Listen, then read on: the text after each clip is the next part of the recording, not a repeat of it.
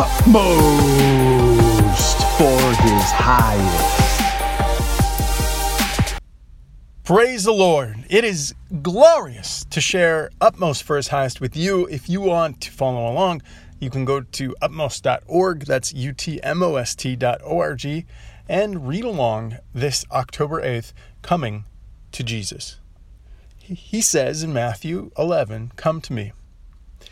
Isn't it humiliating to be told that we must come to Jesus? Think of the things which you which we will not come to Jesus Christ. Let's think about that.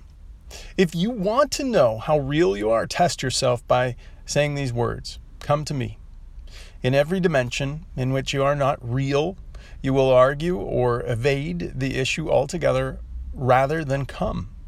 You will go through sorrow rather than come. You will do anything rather than come the last lap of the race of unseemingly unspeakable foolishness and say, Just as I am, I come. As long as you have been even at the least bit spiritually disrespectful, it will always reveal itself in the fact that you are expecting God to tell you to do something very big, and yet all He is telling you to do is come.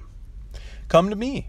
When you hear those words, you will know that something must happen in you before you can come the Holy Spirit will show you what you have to do, and it will involve anything that will uproot whatever is preventing you from getting through to Jesus.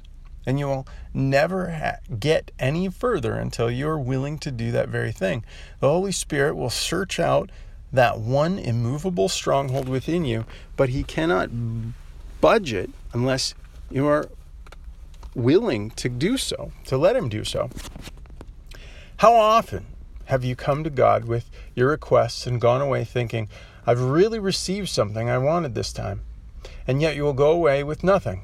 All the while, God has stood with his hands outstretched, not only to take you, but also for you to take him. Think, just think of the invincible, unconquerable, and untiring patience of Jesus, who says lovingly, Come to me. Father, I pray for that to be magnified in my heart and mind, for anyone who listens, for the glory of your name. Amen.